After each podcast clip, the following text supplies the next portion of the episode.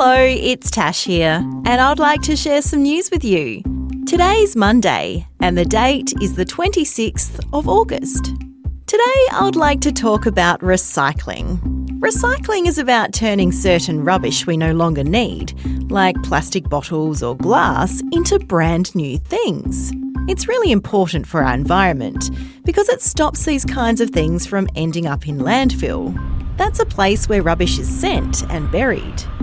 It's our responsibility to recycle our rubbish, so some of it gets recycled here in Australia.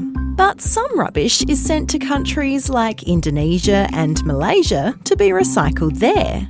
The problem is, not all of that rubbish can be recycled because it's too dirty, so it's ending up in landfill. Some people have been unhappy about that, and some countries say they'll be sending some of that stuff back to us.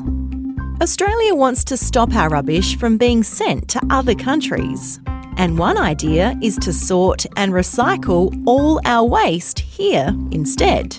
In the meantime, just remember we can do our bit for the environment too by recycling as much as we can. How do you recycle your rubbish?